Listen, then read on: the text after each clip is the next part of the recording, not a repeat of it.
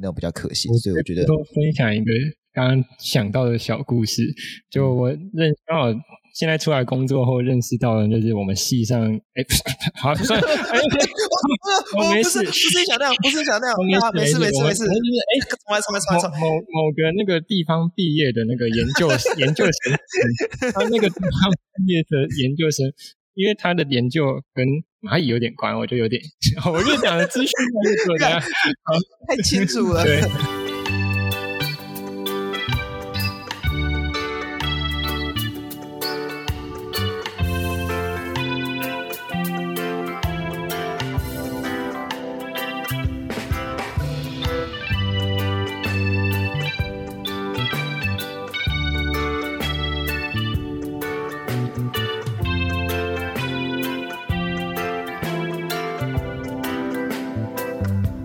好，我们是 TPHA 台北城市狩猎，用轻松又专业的方式带大家体验大自然的生态导览团队。欢迎来听我们的生态杂谈，一起了解台湾和世界上的生态议题与时事。我是世祥。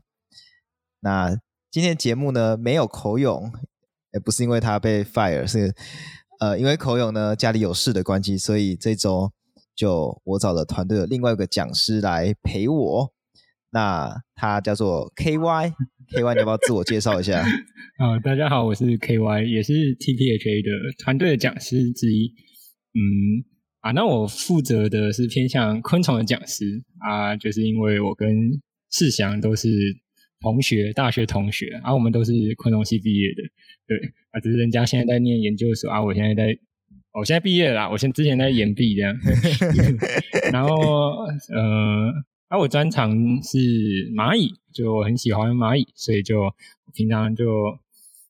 都会跑山上去，呃，抓蚂蚁啊，找蚂蚁啊，研究蚂蚁啊，蹲在一片都没有人的森林里面啊，拿着一个很大只的铲子啊，在那边挖，然后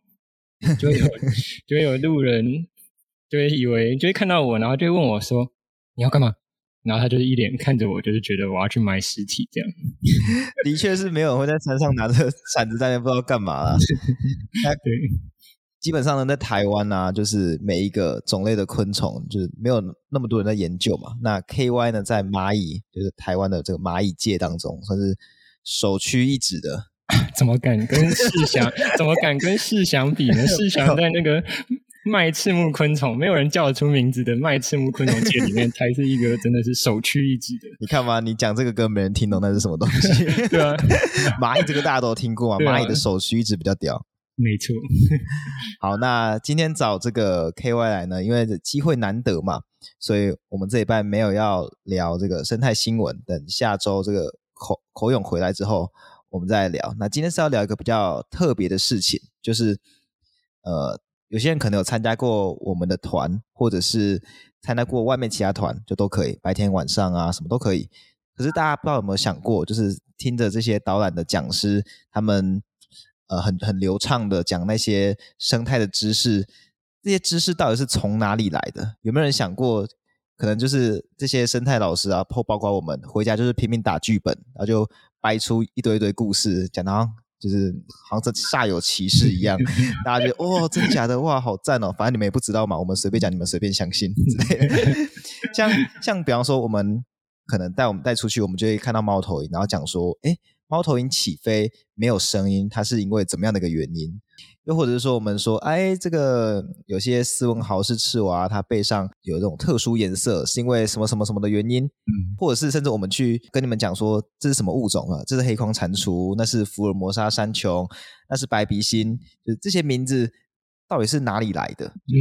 有没有想过，其实就是我们自己，就是生态界一群在乱掰的。嗯，我们这边想讲的不是说哦，Google 就是你去上网 Google，我们讲师就疯狂 Google。我们没有今天要谈的不是这件事情，我们就是 Google 当然可以提供我们很多资讯嘛，但我们想要聊的是更上一步的，那就是诶 Google 或是教科书，或是你平常看到的一些科普书啊之类的，就你这些你可以取得的、查得到的资料，那这些资料资讯的源头到底是怎么来的？就是。我们觉得说，诶，可以相信，可以拿来在野外跟大家分享啊，拿来讲解啊，拿来跟大众分享啊的这些知识，到底是最一开始是怎么产生的这样子？对不对？简单来说，就是一个知识从这个世界上完全都没有人知道，或是就是完全都没有人在流传，一直到我们今天讲师可以拿来分享的故事，这个过程当中到底经历了什么？那我们稍微想了一下，如果简化来说的话，第一个阶段大概就是研究者或是科学家，他们使用科学方法来去探究他们观察到的某些现象到底为什么会这个样子去研究。嗯，那第二步呢，会经过可能这个大家就比较没有听过，我们叫它同侪审查，就是那个考试的时候说，哎，左右两边交换改，差不多这种感觉啊。给其他科学家去看，说，哎，这个研究有没有问题，然后公开发表。那第三步呢，就是把这些很硬的知识，如果大家有听过，就是俗称的 paper，把这上面的东西呢，转化成比较通俗、比较好懂的、大家听得懂的语言。对，没错。那我们后面就会来，就是举例来说明说，哎，这个步骤到底是怎么样？嗯，对对对。那刚好呢，就是我跟 KY 有这么一点点研究的经验呢、啊，一点点真的是一点点，真的很些微，很微小，很 真的很微小，大家不要太抱太大期望。对，那反正是我们自己的研究嘛，所以我们就比较好来举例说明这样子。那第一步就是我刚刚所说的科学方法，这个我猜应该大家或多或少都有听过了。那这个其实国中、国小都有学过，它它有一连串的步骤，还有什么观察现象，然后提出一个问题，再给一个假设，嗯、然后在实验验证之后得到一个这个结果结论这样子。嗯，有啊有啊，大家应该国小都都有学过了，对。那 笑屁，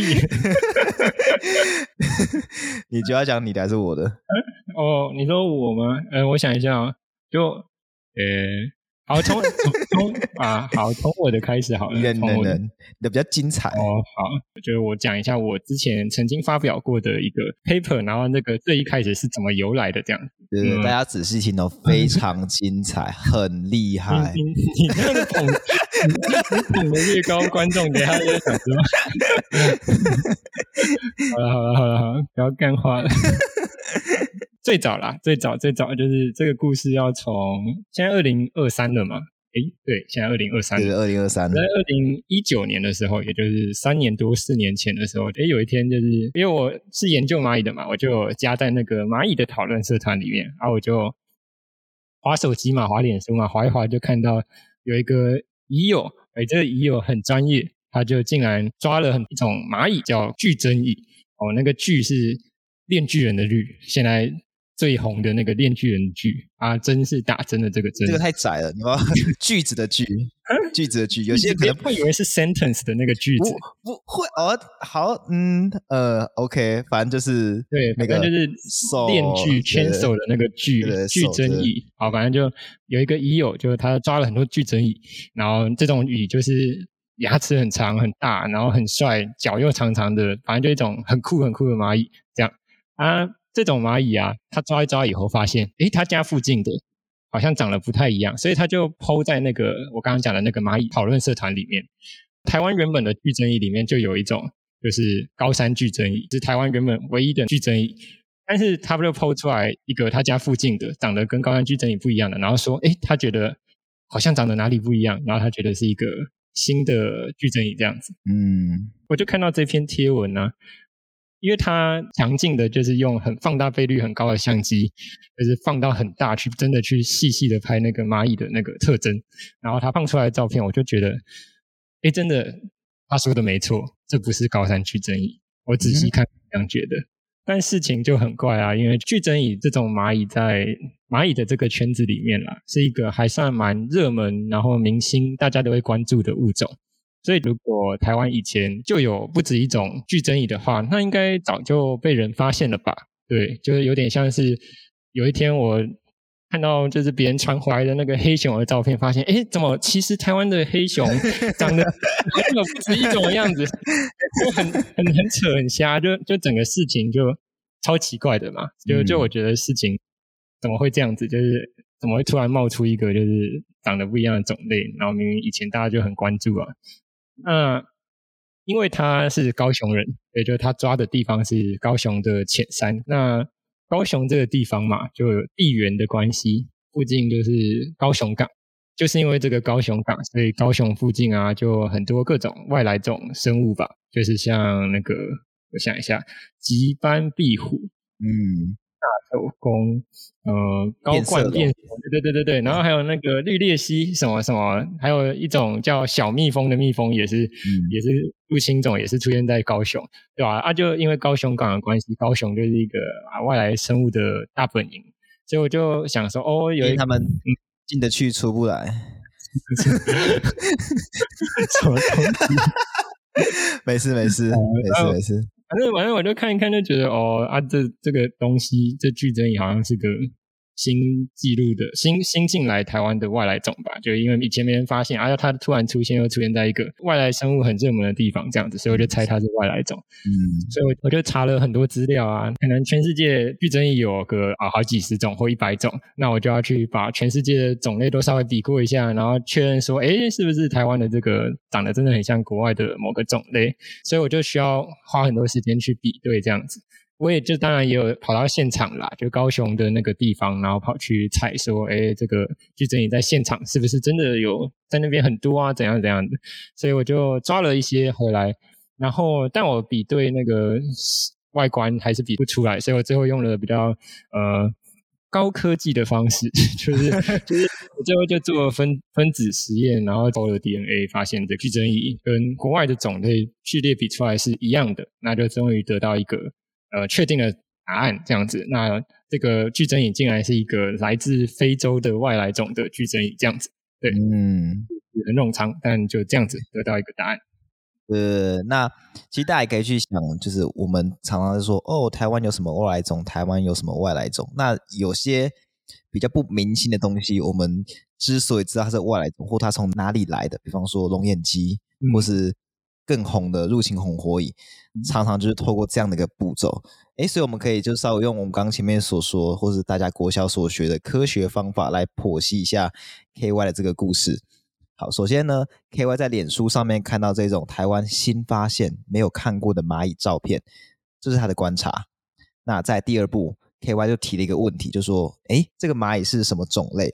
然后呢，根据他当时已知道的这个资讯或是知识呢，他就第三步提出一个假说，推测说啊，这个可能是一个外来种。嗯，那第四步呢，就透过各种研究方法，那研究方法当然也包括了查更多的文献资料去做比对、现场采集，还有用一些分子的方法抽 DNA 等等的，那就是实验的部分。那最后就得到他的结论，就是说哇，台湾又进来一个外来种，这样子。嗯，没错。对，我觉得思想就是对啊，把这个讲得很清楚，就是五个步骤啦，就是观察，然后提出问题，然后提出一个假说，然后到验证这个假说，最后得到确定的结果，这样子，我觉得讲得蛮蛮清楚的，就是可以从我刚刚举的，就是我自己的例子，就是可以。没有没有没有，是你研究做得好。一个好的、完整、有架构的研究，才能够让我就是这么菜鸡能够剖析这样子。是是是是是，我就承下这个美名。那到这边呢，就是是我们过去所学的一个说探究知识的过程，就是科学方法。那大家可能会听到这个 KY 刚刚讲的很很精彩啊，就也想要了解说这个啊非洲来的巨真理到底是。怎么研究出来？想要去看这个研究的细节，或者是有人会怀疑，想说：“哎，对啊，你前面讲说这些导览的人可能会在编故事，那搞不好我们刚刚也是在编故事啊，对不对？”我刚讲从头到尾都是在掰的，告诉你很辛苦，花很多时间在写。如果有这样想的观众呢，我必须说你非常的内行。根根据我对 KY 的了解，嗯、他是蛮会画虎烂的。没有，根据我对世祥的了解，他的 比我好 非常多。他都是先做贼的心喊在那边喊抓贼。没有没有没有没有没有。好，那我们回到正题，就是 KY 你。就是做这个研究，你刚刚讲那么多，有人可以给你背书说你做这个结论是没问题的吗？嗯，好，这这是个重点部分，没错啦。你做出一个研究来，最重要的事情就是大家会讲的，就是你要经过发表这个步骤才能算。嗯、那发表这个步骤是什么意思呢？就是我们做出来的研究要给大家看得到啊，那我们就需要找一个诶知名的国际的期刊啊，这样子投上去。那所以这样子。被那个期刊哎接受了，然后我们让大家都看得到了，大家才说知道说，哎这个是算数的这样子。最后这篇文章啦，现在是已经基本上要发表出来了，但我我比较基本上对，因为 对，因为就在等着出来这样子。但是我是靠那个别的朋友的帮忙，就是更加厉害的朋友的帮忙，他帮我做一些进阶的一些分析，然后对我是小飞飞，不会这些东西。呃啊，你真的太谦虚了。然后，然后还有就是。我的实验室的老师啊，帮忙就是一直在统整我们的整篇报告了，然后才要处理投稿啊相关的事情，才终于被我刚刚讲的这种你要被国际期刊接受，然后这样子，然后才能够算是一个完成这样啊，这样真的被接受以后，让从此以后就是全世界的人都可以看到这篇文章，然后就知道说，哎，台湾有一个非洲来的外来种蚂蚁，而且是怎样被发现的这样子。对，想改都改不掉。你你这篇的第一作者是谁？哦，你要戳这么痛的问题，好，就是没有这这痛吗？没有，我只单纯想想问而已。第一作者我对，哦，不是痛啊，不是痛啊，我的意思是说，就是很开心的部分，因为就是有我的好朋友帮我帮我做这些分析，我才有办法把这篇 paper 生出来，不然我就一直在拖拖拖这样。哦，对，就第一作者是我的好朋友，然后第二作者是我，然后后面还有就是我们老师啊，还有另外也有在帮忙的人这样子。嗯，OK，好，所以刚刚 KY 这边所提到的投稿到期刊，就是我们所谓的同侪审查。那这个部分就是大家可以想啊，就是我们好，刚刚经过一连串的科学方法，我们得到了一个结果。那这个结果呢，我们可能会写成一篇报告，我们需要做个正式的记录嘛，不然大家都不知道谁做了什么东西。如果大家做完研究，就是在实验室就是，呜耶，我们做出来的，然后就然后就是开始做下一份研究啊，那个结果就这样堆着，就不会有人知道大大家做了什么嘛，所以我们必须要把它做成一个正式的记录，还要公开出来。那同时呢，也有像前面我刚刚讲到的疑虑啊，是某人在声称的研究结果。到底是不是他乱说的？那这个也是要经过，就是业界同样做其他研究的大佬，或者同样研究的大佬来去看，说，嗯，我来看看你这个是不是造假的啊，什么之类的。嗯，所以就要进入我们刚刚前面所说一个知识诞生的第二阶段，就是要把研究方法的这个过程跟这个结果呢，写成一篇报告，然后投稿到国内或是国际上面的学术期刊去做同侪审查。对啊，就是其实以呃大家平常讲到的，可能我们会说学者或者是说研究人员，反正就是这些以学术研究拿来当做职业的这些人来说啊，他们最重要的任务，当然就是呃把自己的研究内容去发表在我刚刚讲的，就是国际期刊、国际的学术期刊上面这样子，对。还有还有还有写计划啦，对，但是另一个还有很多，还有升等，对，还有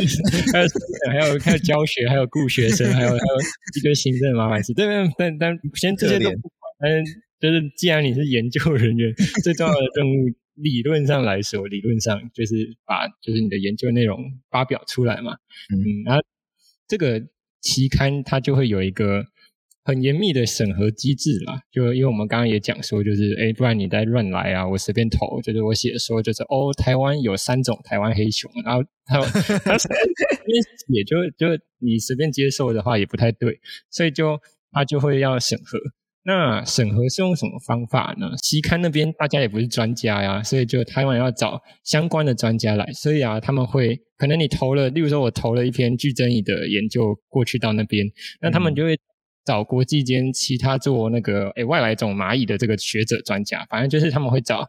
那个相同专长的专家，然后来匿名的来帮你审稿，就他们不会看到你投这篇 paper 人是谁啊，你也不会知道是谁在帮你审稿，啊，这些审稿人就会读过你投投的初稿，然后就会开始啊对你的研究七嘴八舌啊，然后讲一堆就是拉里拉扎的，就是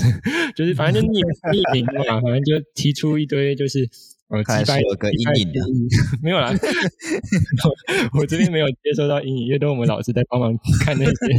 所以我没有参与到。但就是根据大平常听朋友就是讲一些，就是反正就是你就会听到哦，审稿人就会给你一大堆的建议了，那你就可能就要去哎修改你的 paper 啊，或者他甚至会直接他狠一点，当然就会直接建议你说：“哎，你这个不适合我们的 paper，也、嗯、这篇太弱了，就不能听。”我想要另外一个 case，就是之前我上那个英文作文写作，嗯、然后那个老师，哦，他是 p 他也是 paper 产生机，嗯，他他就说他们那个呃，刚刚前面有提到老师要升等或怎么样，就是老师定期都要发表一定数量的这个 paper 才行。嗯，那他又很忙，他就压底线，就一次送了五。五五家期刊就送五篇，他五篇好像必须要全中才行，还是中四篇忘记，反正就是，但但他很会写，嗯，他很会写。那他选了一篇跟 technology 就跟呃科技有关的，嗯，对。那原因是因为那家身高比较快，嗯，但他写教育，嗯，他就硬凑，只有前面跟最后面就硬凑凑上关系，然后中间就写一段完全跟这个期刊没有关系的。后来主编就传了一个回信，他就说。你你写的很好，不过好像跟我们主题没什么关系，所以还是没有中。是有你们这种撰稿的人，所以他们才需要审稿人，才需要审稿人成绩的那一人。对，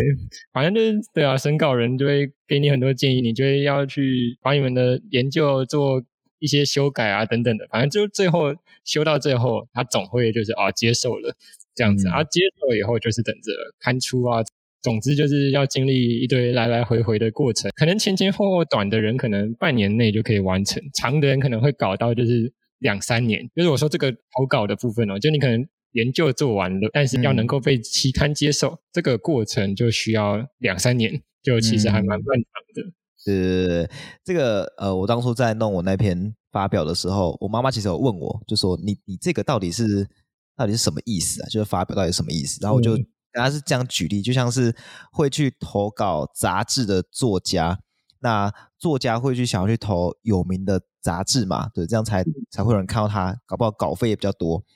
那杂志编辑呢，则会去选那些文章写的比较好的作家。那被选上的这个作家，他的文章可能就会被当期的杂志看出来。只不过差别在于，这个杂志的文章作家可以拿稿费，可是学术期刊作者要付稿费。哦，这是学术很黑的地方，因为因为学术研究的那些人，他们就是靠发表来吃饭的，所以就他们是求之不得，在跪着希望期刊他们的对呃就是研究这样子，所以就当你是那个跪着的人，那你就是那个付钱的人，也也不一定啊，也不一定。这个其实也是跟。呃，学术的某一个风气叫做，反正那个英文叫做 open access。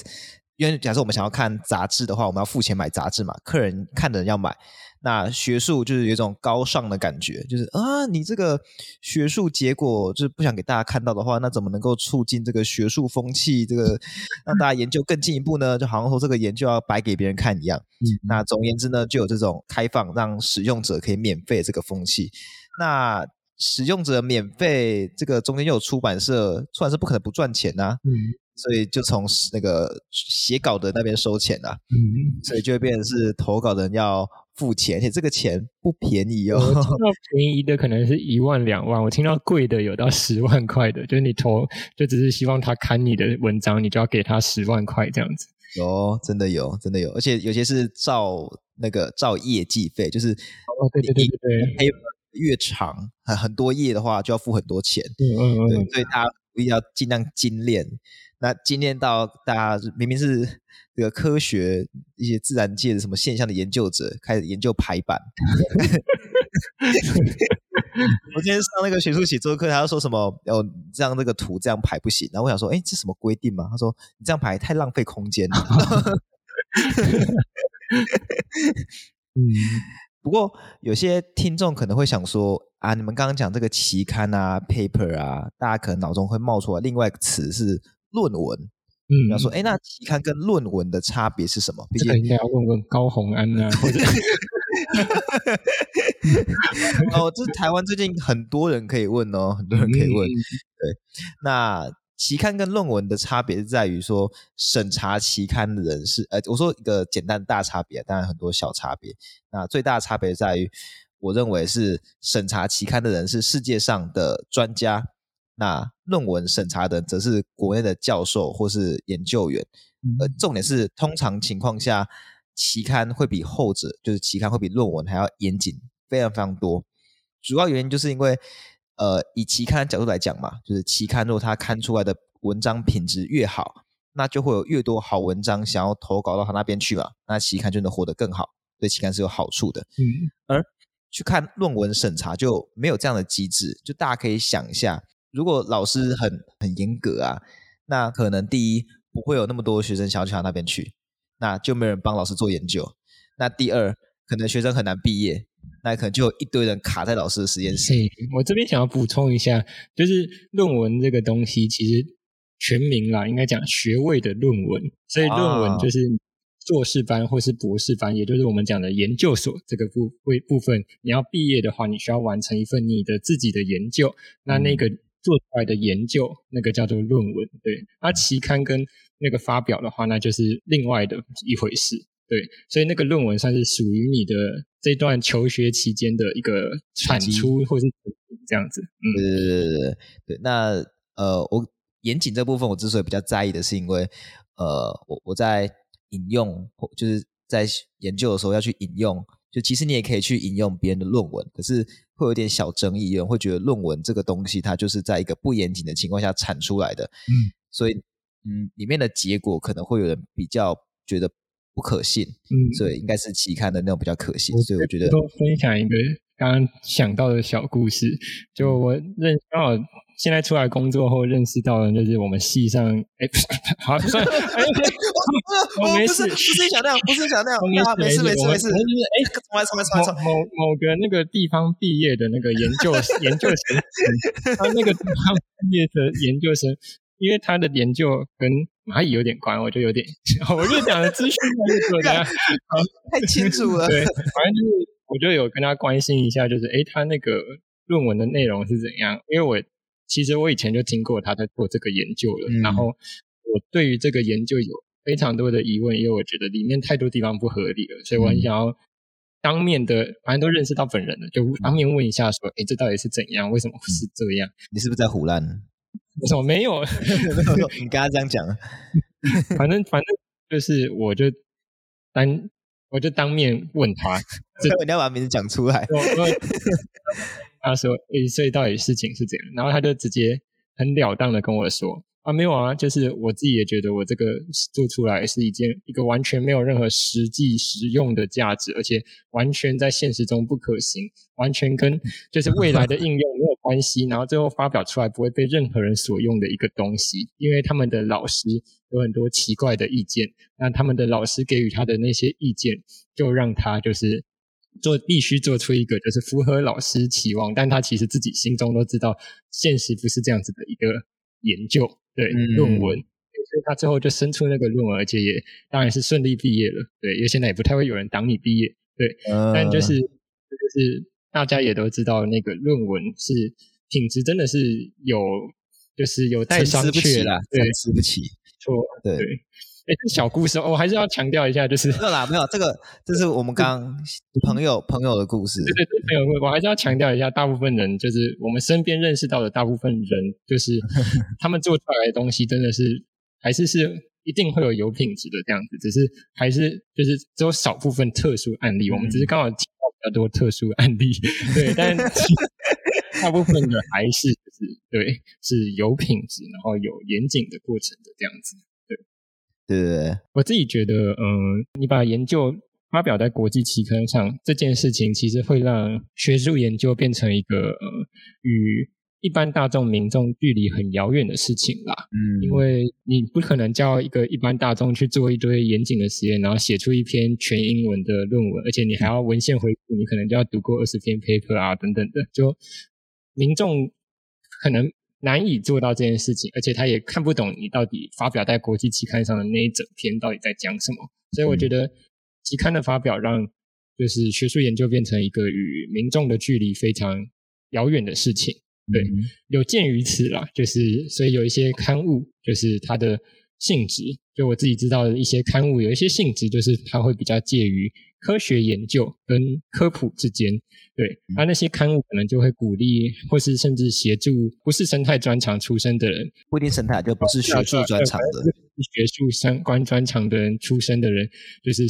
写出这个呃，就是文章，并且投稿。那以生态的例子来说的话，我自己比较常看到的，就像是《自然保育季刊》，这个是非常棒的一个中文的刊物，但是各类型的生态的观察都可以在上面投稿，所以就上面有很多优质的好文章啊，当然会有包括一些呃植物的生态，然后也可能会有分类，甚至饲养观察。就我看过有上面也有，就是诶他自己养的某某某昆虫的呃生活史观察记录啊等等的，这是一个啦。还有一个像我们自己比较熟悉的就是像昆虫领域，也有一个呃，我们算认识的，我们认识的人在近几年就是创办的啦，就是一个刊物。那那个刊物叫《台湾盐虫志》，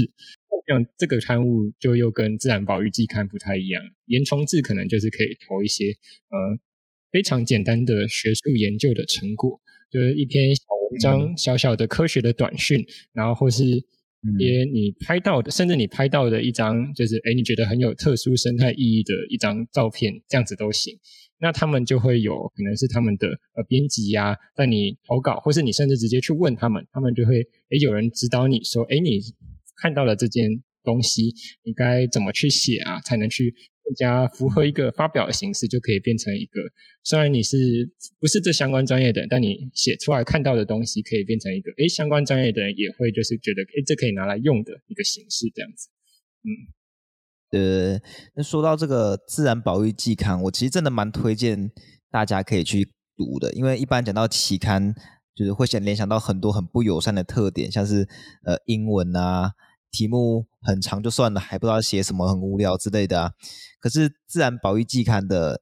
内容就是比科普文还要再专业，可是又相对白话的呃一个知识产出的成品。像是我我稍微看了一下，它呃这一次就最新一期，它有像是呃题目叫“麻雀在哪里？借由社群活动提升公民科学计划的资料品质”嗯。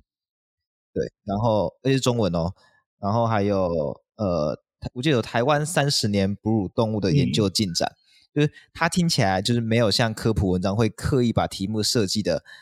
就是好像超有趣这样子，或者什么谐音梗什么的。可是它又没有像真正的，不不不不 是不是真正的，它没有像是 很多什么国际期刊，就是写的很很生硬，然后有按照一定的规格，嗯、然后就是要用特殊的读法去读它这样子，嗯、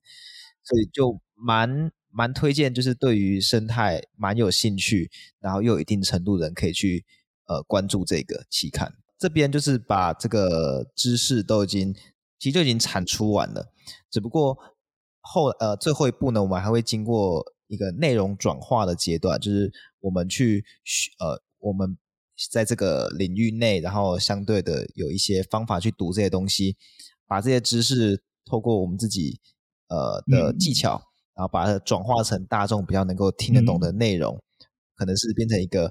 呃高潮迭起的故事啊，或是把重点讲出来讲完这样子，嗯、那就是这就是大家平常在我们带团或是其他在呃地方带团的时候听到讲师所讲的故事的来由。那所以这些东西都不是空穴来风。是讲到这个，再岔题一下，除了知识内容之外，有时候我们在外面看。动物是一闪即逝的，嗯、我们也没有先跟动物约好说，哎、欸，你等下就是 几点几分在那边出现哦，等先等十秒再走，没有没办法做这件事情，所以有时候那讲师可能就会看说，哎、有猫头鹰，然后那个客人可能呃后面拖比较长，或是没有注意到头一抬，猫头鹰就飞走了，然后 没有人看到，只有讲师看到，然后讲师就说，哦，刚刚那只猫头鹰飞过去了，如果那个。一天太多次这种事情的话，我自己心里都会有点不知道什么，我干嘛要心虚？我就有一种心虚，想说客人会不会想说我们在胡来？前 前前两个礼拜还是前三个礼拜带团的时候，也有遇到几乎一样的事情。我们右环跑过去，我们两个讲师追上去，客人还在原地，然后一直叫赶快赶快赶快赶快跑过来，然后我们就一直从头到尾盯着右环，大概跑了。可能两百公尺、三百公尺有，一直在跑，太远了吧。然后客人一直一直在跟，然后最后客人什么都没看到，然后右环还是跑掉了。然后我们就带客人在就是晚上的天母古道运动了一番这样子，但是客人就是相信了他，就是刚刚在跟一只右环赛跑这样子，但他都没什么都没看到。对，好，那大概这样就是一个呃。我们用一些比较 fancy 的词，就是知识创造出来的一个过程啦。那这个过程呢，大家就可能很多人不太了解嘛，所以我们也是有听过一些关于知识创造的迷思。对，呃，对，我们可以来举一些例子啊，像是我之前看到的，就是呃，我觉得蛮可爱好笑的例子。诶，我刚刚讲我的研究的时候，不是说就是诶，我是从脸书的贴文上看到嘛，就是有一个。就是诶，很厉害的网友，就是发现说，诶，那个矩阵仪好像是呃新新种新东西怎么样的。但我在蚂蚁的社团里，还有在看到别的，也是已有网友的贴文啦，就是他在他一样是在蚂蚁的社团里面，呃，做刚刚那个人几乎一样的事情，就他看到一个蚂蚁，然后他觉得，诶，这东西好像是新种，那。他就讲了一下，诶，可能哦，他觉得是新种，然后可能是什么原因，然后结果有人就看到了这篇文，然后底下留言，第一个就留言说，哇，就是你是第一个发现就是这个新东西的新物种的人呢，对呀，你现在有命名权，现在有了命名权了，你可以帮这只蚂蚁，就是在现在 right now 就是现场，在我们脸贴文的就是那个那个地方，立刻可以帮这个蚂蚁取一个名字，然后 po 文的人也没有概念，他就说，哦。真的吗？那我就要叫他叉叉叉椅，这个叉叉叉椅我已经忘记叫什么，但反正他就是他取一个名一个名字，对，我不管他叫什么，就什么图坦卡门椅还是 John Cena 蚁，但不管 就是什么鬼，什么鬼，他就取了一个名字，然后。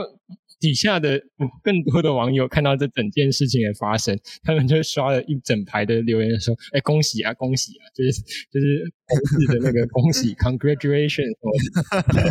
对，就这样子刷一整排。然后当然就是呃，对网友就是脸书上的社团里，就是会就是可能这样这样，就是他们有一些迷思嘛。对，就是我们可能平常有在做研究，或是可能有比较去了解说，哎，命名一种生物。呃，是怎么一回事的？这些人看到这件事就会觉得哦，还蛮好笑的，对，那对吧？所以我们就等一下，我你讲的好像我们在嘲笑 他们一样。我，我是这样讲说，就是就是网友们很可爱，对对对，我觉得很可爱，就是可爱，就是这是一个小小的可爱的迷失啊，就是呃，当然就是你第一个发现的人，就是会有这个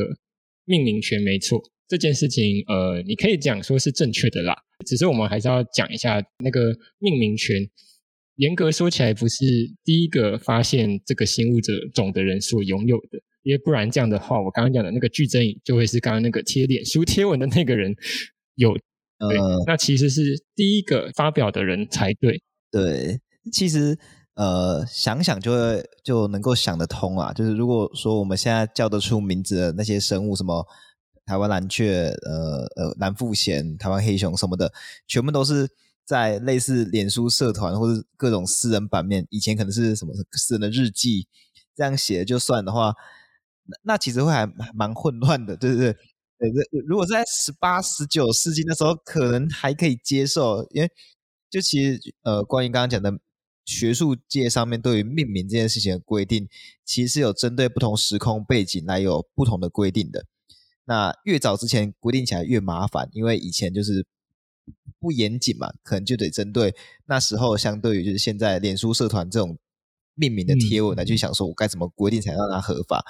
那到现在就已经有已经蛮严谨，然后尽量不要有争议的命名规则，甚至植物、动物、微生物这三类的呃生物，还有各自不同的规定呢。所以，把生物命名这件事情也算是知识创造的范围，就是没办法说自己想叫什么就叫什么。嗯、我补充一下好了，就是呃，在最早最早，之所以林奈会做，就是哎，所谓大家说，等下林奈是谁？真是抱歉，对，就是有一个 林奈是你的叔叔吗？就是一个呃，哎，一个对一个林林奈是在。分类就是分类这个学术领域当中，呃，推广的一个算是最重要的、哦。对，反正就是，哎，林奈把就是，哎，全世界的呃所有的物种，就是进行了一个整合嘛，就是他发表在呃，他写了一篇呃巨著这样子，就总之里面就集结了就是所有的呃物种的名字这样子。那他做这件事情的目的，就是为了避免就是，嗯、呃，啊，所有的人叫这只。一样的动物都叫不同的名字啊，就就好像就是你到北部叫到南部，然后或到南部，然后你北部跟南部的阿嬷叫的那个壁虎的名字会不一样，有点像这样，就是大家叫的名字都不一样的时候，就会变得难以沟通，有点混乱，所以就林奈才有点出来一统江湖啦，就做这件事情，对。对，简单来说就是统一了度量衡的感觉。对对对对，有点有点像这种感觉。对，那所以就是呃，当然就从那之后，就是你帮一个生物命名，你就需要有一个正式的发表了。只是像我们刚刚讲说，在十八、十九世纪那个勾扎勾扎的时阵啊，那个年代就是呃，甚至连一些呃学者的书信往来。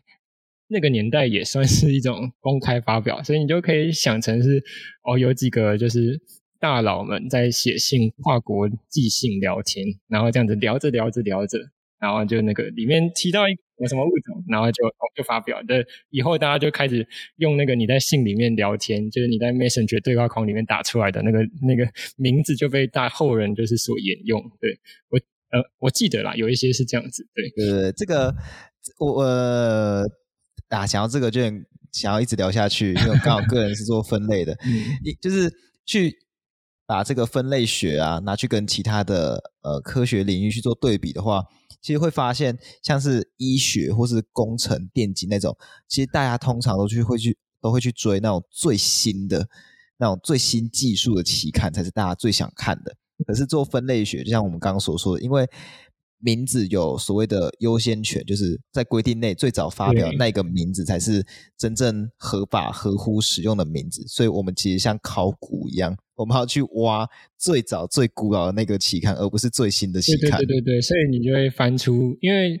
甚至在十八、十九世纪那个那个古早的时阵那个那个年代的时候，甚至世界上最主流的语言还不是英文，甚至所以你翻出来的那些。古老的，就是你想要找到那个物种资料的 paper，对，那些翻出来一打开，全部都是德文啊，全部都是法文，全部都是什么？歪七扭八文，更可怕是拉丁文哦。对对对，但总之 就来更可怕了。总之就是会冒出一堆，就是你连你想要翻译都会有一点困难，就是而且重点是那些还不是 PDF 档，因为那些 重点是还是书写手写或是印刷然后扫描下来的，所以这有能找到就已经感谢万分了。对，所以你甚至还没有办法，就是直接哦复制贴到 Google 翻译，没有没有没有没有那么好看。我们已经我们已经算活在幸福的时代了，都。会听我们老师讲说什么？你们现在电脑打一打就可以打出来。他们以前是在图书馆翻书的，他们要去翻说，哎，这个目录图书馆里面有哪些期刊？这是照这个期刊去看说啊，有什么 有没有这个之类啊？以前很麻烦的，以前很麻烦，我们算是幸运的。而且那些那些我们刚刚讲那些。古早的文献，就是很多也很古老的文献，有些你也不是那么好，网络上就载得到，你还要就是拜托，就是国外的学者 或者你认识的学者，就是去写信求他说，就是，诶，我想要研究这个什么东西，那我需要研究这个什么东西，需要看到一个很久很久以前的那个某一个文献，那想请问你这边就是，诶，可不可以就是，呃，如果有的话，可不可以借我就是，呃。就是麻烦，就是你，我想要也小小研究一下这样子。这时候朋友很重要，因为呃，大学其实会去买期刊，能够就能够看期刊的权利。有些期刊是需要付费的嘛，刚刚说很贵，那个学生是不可能负担得起的。嗯、所以有些学校他会他有预算嘛，他会去买。那台大算是台湾买相当多期刊的一个地方了。嗯、但是呢，呃，在分类学这方面呢是比较被呃不重视 那个冷门的学科啦，所以。呃，比较重分类的一些期刊，台大不一定会买。那这时候，如果你有一些，哎，刚刚好，可能在澳洲读书的啊，或是学长啊，或是中研院的期刊也买的更多，所以我们也会去问一下有在中研院的朋友，这样子。嗯，对对对，啊，好了好了，这个讲太多了，对，扯远了。好，那呃，这次的录音呢，我们一样分成上下两集。那上集呢，差不多到这边告个段落。喜欢我们的节目的话，嗯、记得到。呃，各大的 Podcast 平台，像 Apple Podcast、Spotify 等等的，给我们五星好评。那如果有什么话想要跟我们讲，又或者是想想听什么主题的话，可以到呃 Apple Podcast 的留言区，或者是我们节目的资讯栏，找我们的这个回馈表单，还有 Sona 的赞助留言来给我们你们的想法。那如果呃想要，尤其在北部地区，想要到野外出去走走，看看各种动物的话，也欢迎到 Acupass 跟我们的这个 FB 粉专来找我们，我们都很好瞧的。那呃下一集呢，我们会继续聊聊，可能会聊我的研究，然后聊我在呃做的研究过程一些有趣的故事，还有。到底呃做研究这件事情有一些很无聊题目，有一些感觉没什么重要题目，做这些这件事情的意义是什么？我们都会在下集跟大家做继续的分享。那今天这集到这边就告个段落喽，下次再见，拜拜。